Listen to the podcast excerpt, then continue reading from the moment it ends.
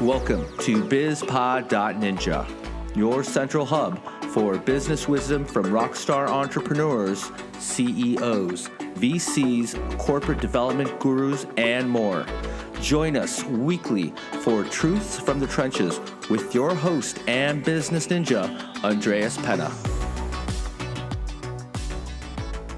Thank you very much for joining. It is Thursday, uh, oh. December 10th. Yeah, no, thank you for having me. Yes, I, I every single time I do one of these calls, it's like, oh, another bespoke streaming platform that I need to work out how to navigate. Yeah. Well, I think those days, uh, these days will, are short lived in mm. the future, obviously, with the vaccine coming about. I'm hearing good things. So what a crazy year. How have you how have you been holding up firstly before we get into the get into the show? Where are you based and, and how have you been? Yeah, so based in San Francisco. I have a lovely house, which, you know, it, I think like everybody else's experience of COVID, your house was a little bit like a prison at this point of the year, but I have nothing to complain about. Twitch has been just growing exponentially this year. So we had a massive surge of new streamers, new audience with social distancing and people being at home. So it's been a very busy year on the, the Twitch front. But, you know, healthy, happy, glad to be here. Have you have you taken any trips or seen any airports in the past six, seven, nine, eight months? So we did a driving trip up to Missoula. So I know you interviewed Fritz Lanman, who's the oh. CEO. So my husband Marcus and I drove from San Francisco to Missoula in summer and spent four weeks in a bubble with Fritz and his wife, and then another friend of ours who lives up there who also works at ClassPass. So it was really good fun. It was lovely to get away. Oh, that's amazing! I, I wish I would have known. Maybe I would have tagged along or for, for one of the weekends. So that's that's a great trip. How how is Montana? I mean, being being in Missoula, I guess Fritz and, and having you know space and a lot of folks who've been in large cities, mm. they've they've gone you know inland, and it seems to be like the really smart decision for those who have done it and fun. Oh, absolutely! From a lifestyle perspective, yeah. it's just a no brainer. I mean, you your quality of life is so much better than it is in a big city. And I think, you know, all credit to the ClassPass team that they've built their HQ there. Missoula reminded me a lot of New Zealand. You know, I'm from New Zealand originally. Oh. It's the it's the wide open spaces and the mountains and the rivers and just generally fairly laid back lifestyle. So yeah, it was a really it was a breath of fresh air in a year that otherwise has been quite stressful. stressful. well, I'm gonna have to make a trip to, to, to Montana soon myself. Great. So we're gonna we're gonna get in the show, but before we do, I'd love to present your background. Sara Clemens is COO of Twitch and former COO of Pandora. She has 20 years of leadership experience in the broadcast technology and entertainment industries. Prior to Twitch, Sara was COO at Pandora, where she worked to transform the internet radio pioneer into a personalized music service connecting artists directly with fans at scale. I'm a big Pandora user still today. Mm-hmm. And and as well as I'm also a gamer, so I love Twitch. Prior to Pandora, Sara was an executive team at LinkedIn responsible for corp dev and new ventures, during which she led the company's successful entry into the China market. Sara spent five years in a range of leadership positions at Microsoft, including leading international expansion, business operations, and new ventures for Xbox division. During this time, she was a founding member of the team that created HoloLens, Microsoft's leading uh, market-leading AR headset. Mm. I remember those days, and that's where we first met at Microsoft. It is. How time has passed. Uh, Sara has extensive experience building consumer internet businesses across a broad range of international markets, including EMEA, LATAM, and Greater Asia Pacific. She holds an MA with honors from University of Canterbury uh, in New Zealand. So Wow, what an impressive background. And thank you for making the time today. So, I have a few burning questions. Yes. And anyone who is watching and tuning in live, feel free to ask any questions. I'll I'll monitor the, the LinkedIn. But in the meantime, tell me, how did you end up Twitch as CEO? What was your path, and were you, um, are you a gamer at heart? Yeah. So yeah. So Twitch. I joined Twitch in January 2018. I had taken some time off after Pandora, so I decided to step out and have one of the world's most overdue gap years. So I had written my master's thesis and gone straight to work three days later, and we've moved countries four times since then. And all of them were with my role, and so I haven't had gaps between those country moves. And so it was 2017 was a, a year of just reflection on what it was I wanted to do next. And the thing that I you know, really recognized gets me out of bed every day is I love operating at the intersection of digital media and tech. You know, that's all of my roles have had a very strong orientation in terms of how content is evolving, how technology is impacting the way people come together around content and uh, create content. And as I looked around at the landscape at the time, you know, you, you recall 2017, you know, it was a pretty pretty hot year in terms of consumer internet startups in San Francisco right. really getting to scale and looking for scaled leadership. Right. And there was there was sort of, you know, transportation efforts, so the Ubers and the Lyfts, but then also a whole bunch of autonomous vehicle companies. There was a lot of consumer fintech companies that were, were doing really well, a lot of social service companies. And I wasn't sure I'd find anything in media that would be really interesting. You know, it didn't feel like there was much less to innovate on at that time. And then the Twitch team actually reached out to me. Uh, so Emmett Shear, the CEO, was looking for a chief operating officer. I got together with him. I was familiar with Twitch from my time at Xbox. So, you know, 2010 mm. to 12 when I was at Xbox, we had looked at Justin TV at the time as they'd started their live streaming service, but I wasn't familiar with what they'd done since they'd been acquired by Amazon. Mm. And you know, the company's run as a standalone subsidiary, so we're independent. It's sort of the best of both worlds. We get to be nimble and fast and, you know, do the things we want to do and, and operate the business globally. But we have this incredible partnership with Amazon where we have, you know, access to amazing leadership and talent and as necessary capital to continue growing the business. I was going to say, and, and a, and, a, great coffer of capital. Yes, and a great coffer of capital to, to grow the business over time, where we right. were able to make, you know, cases for investment. And so I spent a lot of time with Emmett and just loved loved that Twitch was doing something to, that to me felt like one of the remaining areas of consumer media that hadn't been disrupted, which was the live television space. You know, right. Twitch is effectively live television for Gen Z and millennials. Um, right. The behaviors, the daily consumption patterns, the lack of television that they actually consume. And so it felt like this this medium of live television, which really hadn't been that disrupted by the internet. You know, like video on demand had been by Netflix and what have you, but right, right. Yeah, the actual engagement of I'm watching this live is, is still pretty 1950s. It just felt like this was this was something where there was a real opportunity to change the way that people interacted with media, came together around communities of interest. And to your question about gaming, you know, I've long believed that where gamers go, others follow. Gen Pop does what gamers do 10 years later, generally. And, yeah. you know, it's because gamers like technology, they're massive adopters of technology, and, you know, you see the things that they have done often just flow through to more generalized services. And so, in my mind, while Twitch is heritage is in gaming and a material amount of our content is in gaming, right. over 79% of the population in the United States over the age of 13 identify as gamers. This is not a niche activity anymore. Mm. And so, in my mind, while we have heritage and uh, momentum in gaming, the potential for Twitch was so much greater. And that really excited me. Oh wow, yeah, I, I, love that, and I can totally see it. Just out of curiosity, what is the the top kind of trending title right now on on Twitch that folks are, are watching?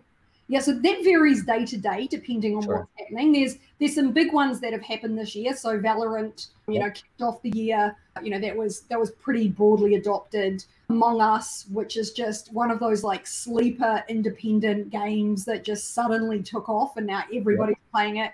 Fall Guys was the top game for the better part of a month. You know, That's like right. People were just looking for things that were slightly lower pressure and more social to play. And I think both Fall Guys and Among Us really lean into that. You know, yeah. Tarkov was massive at the beginning of the year. The yeah. Call of Duty release this year has been big. And I've then, been I've been getting a lot of my skills like secretly on the weekends. I've been playing Call of Duty, locked in my uh, office, my, away from my fiance, and then she would be like, "Are you watching another person play video games?" On the desktop while you're playing. I'm like, yeah, I'm getting some mm. tips and skills from the 16 year old who's streaming right now. Yeah, yeah. You just have to accept that whoever's teaching you is definitely half your age. Uh, yeah, it's just it's just one of the things I've I've accepted at this point. But no, so it's been amazing. I mean, we've had a really strong portfolio of games come through. And then my last call out would be the Epic team are continuing to nail it with Fortnite. Like they just dropped their latest season. Oh, yeah. It's doing really well. And so, you know, I I never underestimate the the games developers we work with. They constantly surprise me. I love that. I love that. Tell me, as COO for Twitch, how do you think about corporate development and how and how do you manage the corp dev function? Yeah. So I should say at the outset for anyone who's watching this who's from an investment bank, I am not your your corp dev person. So I had a very different sort of path into corporate development. So I did the early part of my career in New Zealand, um, and New Zealand is a market of you know geography of four million people, uh, but it's the same size as the United Kingdom geographically, and so you've got 4 million people running all the national infrastructure, telecommunications, building all the services. And it's a, a geography where, as you start in your career there, there's a little bit of, oh, you're smart, you'll work it out, you, you give this a go. Right. Um, and so I ended up, by virtue of being involved in a bunch of sort of big strategic projects, I started out as a policy advisor for the government in the broadcasting advisory space. And through sort of doing strategy work and policy work and then doing a number of big partnerships with industry players while I was in government, I ended up in roles where I was negotiating a whole range of different commercial deals. And, you know, then somebody says, oh, we'd like to look at acquiring a company, go and do that. You know, so it wasn't really any training. It was more like, okay, well, okay, what do we do? And mm-hmm. So I start with corporate development from, I think, what you often see strategists and policy advisors start from, which is what are we trying to achieve? Right. You know, like I, it's always the question I ask when I'm in a company and somebody says, you know, we want to buy something, and I'm like, what's the problem you're trying to solve? Because corporate development is not something you do, you know, for the sake of doing it. You right. do it to solve a problem or address an opportunity or accelerate your path down the strategy that you are, are currently deploying. And so, you know, that's very much how I come at it inside the business. And there's really four macro reasons why I would do corp dev. So mm-hmm. there's a team that you want to acquire or you want to accelerate a particular kind of talent into the company. Right. There's technology you want to acquire that is going to accelerate your roadmap. There's IP that you want to get access to, or you have a business strategy and it will accelerate your um, execution against that business strategy.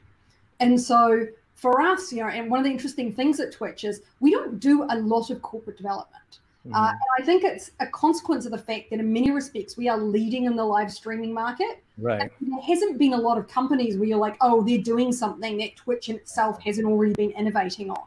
Having said that, we have done some great acquisitions. So we we did IGDB last year, which is the the company out of uh, Sweden that we brought on board. They've been working oh, you know, helping all of our metadata across the site be more effective. Mm-hmm. And we acquired the Bebo team, which was to help accelerate some of the efforts we had in esports, uh, both around our first party esports program rivals and then thinking about tools for other tournament operators. And so they're much more sort of small, identified across a, a particular roadmap opportunity. And you know, we have a great team. They do an amazing job building relationships across the ecosystem you know, we have monthly meetings with the team, with my executive team and Emmett Shear, and we go through like what are all the things we're seeing and what do we want to to look at. And you know, the teams, the, the corporate development team will drive those discussions. We're also really, really lucky when we do something, we can tap into the Amazon Corp Dev team. So we sort of have the best of both worlds again, a bit like I was saying in respect to even though you guys are independent, you can still collaborate with Amazon's parent a corp dev team. Int- cool. That's interesting. Yeah, no, our relationship with Amazon, you know, we're an independent subsidiary. Yep. Um, we so we run everything ourselves, but we tap into Amazon for anything that we would like access to. It's it's it is literally does feel like the best of both worlds. Wow. And so for transactions, we will often leverage their acquisition integration team, for example, because if we don't we don't need an acquisition integration team permanently. Yeah. Um, but having access to a fully formed one that does many transactions is incredibly helpful to us. So, right. uh, you know, we, we tend to operate in a partnership with them when we get to the transaction stage of deals. Well, Thank you for those insights. I, am familiar with the Amazon Corp Dev team. I didn't know about the ca- collaboration aspects, but very insightful. Thank you. As a member of, of the board of several companies such as Duolingo, Hootsuite, etc., how does Corp Dev differ at a board level versus an operating executive role? Hmm. So, you could actually just rephrase that question was how does anything differ as a board member versus an operating executive yeah. corp dev just happens to be one of the things you know you you wear a different hat you know you're responsible for making sure that the governance aspects of the company are working effectively that they're deploying capital appropriately that mm-hmm. you're supporting the team and helping their executive team and the CEO be successful in their mission. But the reality is, you're not, you know, rolling up the sleeves and diving in and actually executing. And so you can provide guidance and advice and oversight, but that's very different to I'm actually on the hook for making sure that this deal not only gets transacted effectively and right. um, appropriately, but that you know I've always maintained 90% of the value of any deal is the integration. Yes, it doesn't matter. It does not matter how good the, the negotiation you do is. If you don't have a really strong plan for how you're going to integrate that company into your business yeah. and run it, you are going to leak value from day one. Yeah. And so for, for me, that's where you know, really you rely on the management teams of those companies to do that. Wow, thank you for that. Yeah, I always say integration is one of the most important aspects, um, and I would genuinely say like over fifty percent, but ninety percent, you're probably right. It's it is probably ninety percent. And, and during our Microsoft days, there were some big acquisitions that were in the billions of dollars that you know withered away and slowly died after a few years, and largely, I think, probably because of integration, as you mentioned. Yeah, I think there are two things that companies get go sideways in corporate development. One is they don't have a clear strategy as to why they're buying something. So mm. people in competitive bid situations where, you know, a bunch of investment bankers turn up and say so and so is on the market and all these other companies that you feel like you compete with are, yep.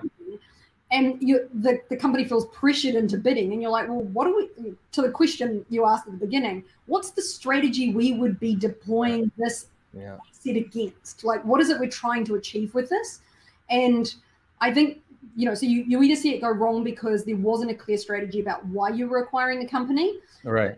Then uh, the flip side is once you've acquired it, then how do you go about integrating it? And that right. has, you know, I describe acquisitions as marriages. You know, you you have to actually think about like what are the compromises we're going to make? How are we going to live together? you don't like each other the day before you did the acquisition, you're certainly not going to like each other three months in. And so there is. I love that analogy it's it's there are a lot of marriage analogies that hold very true in acquisitions. That's right. As COO, uh, former CEO of Pandora, what corp dev deal were you most proud of? So at Pandora, I would say the Rdio deal. So you know, we were we had a very clear strategy. We wanted to move beyond just personalized radio to being a full service company, and we were very focused around how did we connect artists and fans at scale and right. one of the things that we realized we would need to do in order to run a service, which, you know, it's primarily mobile based, that's where the vast majority of consumption occurred, was the design of the service was really critical in ensuring that we continued to give people who were really loyal Pandora users um, right. um, an experience that didn't feel jarring. Like, oh, suddenly there's all this other stuff that you've layered in over the top. And you know, much as I, I love Spotify, I would say their app feels a little bit like something that's had a lot of stuff attached to it over time. And yep. so it's quite hard to navigate. And the Rdio team was both about buying the um, back end infrastructure for on demand music streaming. And but a lot of it was the team and the design ethos. You know, the Rdio music app was the most delightful music app to use from an on demand perspective. And so for us, it was very much about how did we ensure that we carried that design, design philosophy into Pandora and ensured that the rebuild of our service to integrate both radio and on demand music was going to show up in a way which felt really intuitive and delightful to our listeners. And to this day, you know, I continue to use Pandora when I'm in the United States, which sadly is the only country it works in anymore. And it, they really did a brilliant job. You know, it is a, yeah. a very intuitive and Pandora and and Spotify. Yeah, I do. How I long did that deal kind of take end to end? What was what was that? There was, a, there was a long there was a long deal. Long uh, deal. We we had a strategy to move into on demand, and then there mm-hmm. was a question of what are the necessary assets in order to be in a position to do that, and what was the the things we were going to have to build. We had looked at it was a classic situation where like we have a very clear strategy, we know what we want to achieve. Are there yep. things we could buy that would accelerate this? And we were very clear about what we wanted to acquire and why. And the length was as much. I think you know it's been well reported. Rdio went into bankruptcy as part of that deal construct. We, I remember that. Yeah, Yeah. we bought the technology assets out. That's quite a hard deal construct to execute on as a publicly listed company because of the disclosure requirements. And it created some risk in terms of close. But Mm. we felt very strongly that that was the only clean transaction structure that made sense for Pandora. And so we, we decided to go down that path. But there was a certain amount of length to the negotiation to achieve that. Got it. Got it. Thank you for for sharing insight on, into that. But yeah, I'm, I'm familiar. That was a big transaction. Final question. We're at the tail end of the show. As a member of Global Women, what token career advice can you give to our aspirational female leaders who want to join the C-suite of a larger company as you have? So it's funny you get asked these questions, and I, I always sort of pause because it feels it, it underrepresents the challenge of being a female executive in technology to say there's one thing you can do. You know, Right. there are a thousand things, there are a thousand things you will need to do in order to be successful. And the the sort of so that's my caveat on this answer. But the thing I would say is there's two things. Believe you can do it and then ask for it you know, like I never really saw myself as a senior executive. I was very much in that sort of mindset of like, I'm a great advisor. I'm someone who's sort of behind the scenes and I can get this work done. And Right. it wasn't until, you know, um, a manager of mine said, like, you should be on an executive team. You should be a CEO one day. You have that in you. Why aren't you going after it? And it wasn't until that I was like, oh, that's a mind shift. And then he's like, you have to ask for it. And you have to be very clear Totally. say, what do you want to do in your career? I want to be on the C suite of a consumer internet company. And it's funny, like it took me a long time to do it. It feels very unnatural. I don't know if this is just me or if this is women generally to be like, no, I can do that and I want to do it and you should give me a chance. I think women err more towards the let me prove to you I can do it. Much longer, you know, it's a much longer road because it's it's not based on potential, which is I have the talent. It's based on evidence. It's like let me show you that I can do this. Yes. And, you know, the thing that I did, it's carried forward for me now, and then I often get approached about operating roles, and I'll go back and say, you know, I'm very happy at Twitch, thanks, but I'd love to look at any board roles.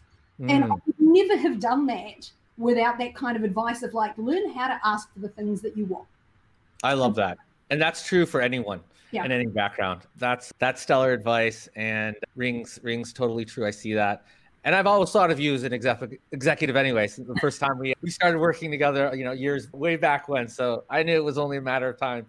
Final few questions, more fun things. How have you been staying fit? Because I know you like to be energetic and hike, etc. You know, everyone has a different routine. I'm always asking the question. Yeah, I, we we developed a COVID routine actually. So you know, historically, I travel enormously for work. I've probably traveled 20 weeks a year for my the last 20 years of my career, Yeah. and and you know, often would go out running or whatever in cities that I was in. And with COVID, we sort of I found that I was just working out. We have a little home gym. And I was working out there, but then I'd be doing this 10 hours a day. And you start going a little bit insane because you're just in the house the whole time. And so my husband about This six is my prison as well. I know, I know. I'm like, I see this room a lot. My husband, about six weeks in, was like, I think we need to get you out of the house. And so we get up, and this is slightly, he, he- this is his not favorite part of it.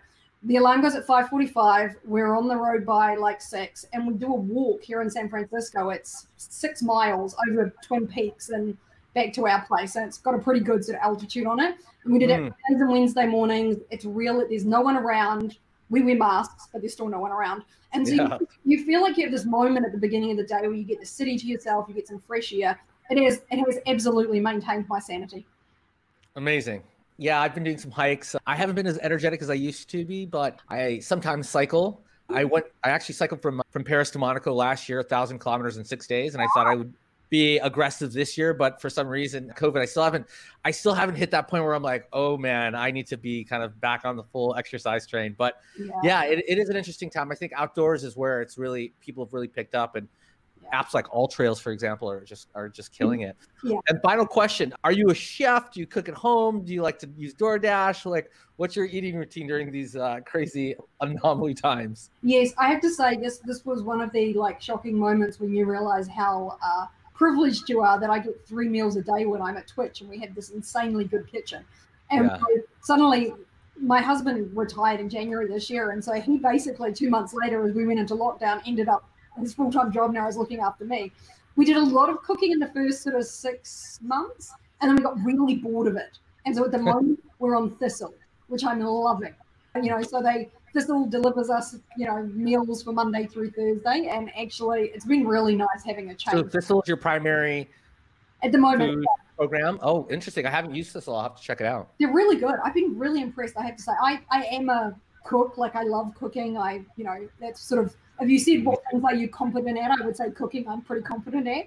Yes. And I have a pretty high bar. Like we don't eat a lot of delivery food because I always find it slightly disappointing. But I have to say they've done a really nice job. Amazing, amazing. Love to hear that. Well, thank you so much. I know I'm sure you have a crazy packed day. Thank you so much for making uh, the time here today. Again, Sara Clemens, COO of Twitch, formerly also the COO of Pandora. You have an amazing background. Thank you for sharing your wisdom, and I loved catching up. Glad to hear you're doing well, and hope to see you soon. Wonderful. Thanks so much, Andreas. Stay safe and have a great holiday. Thank you. You too. Cheers.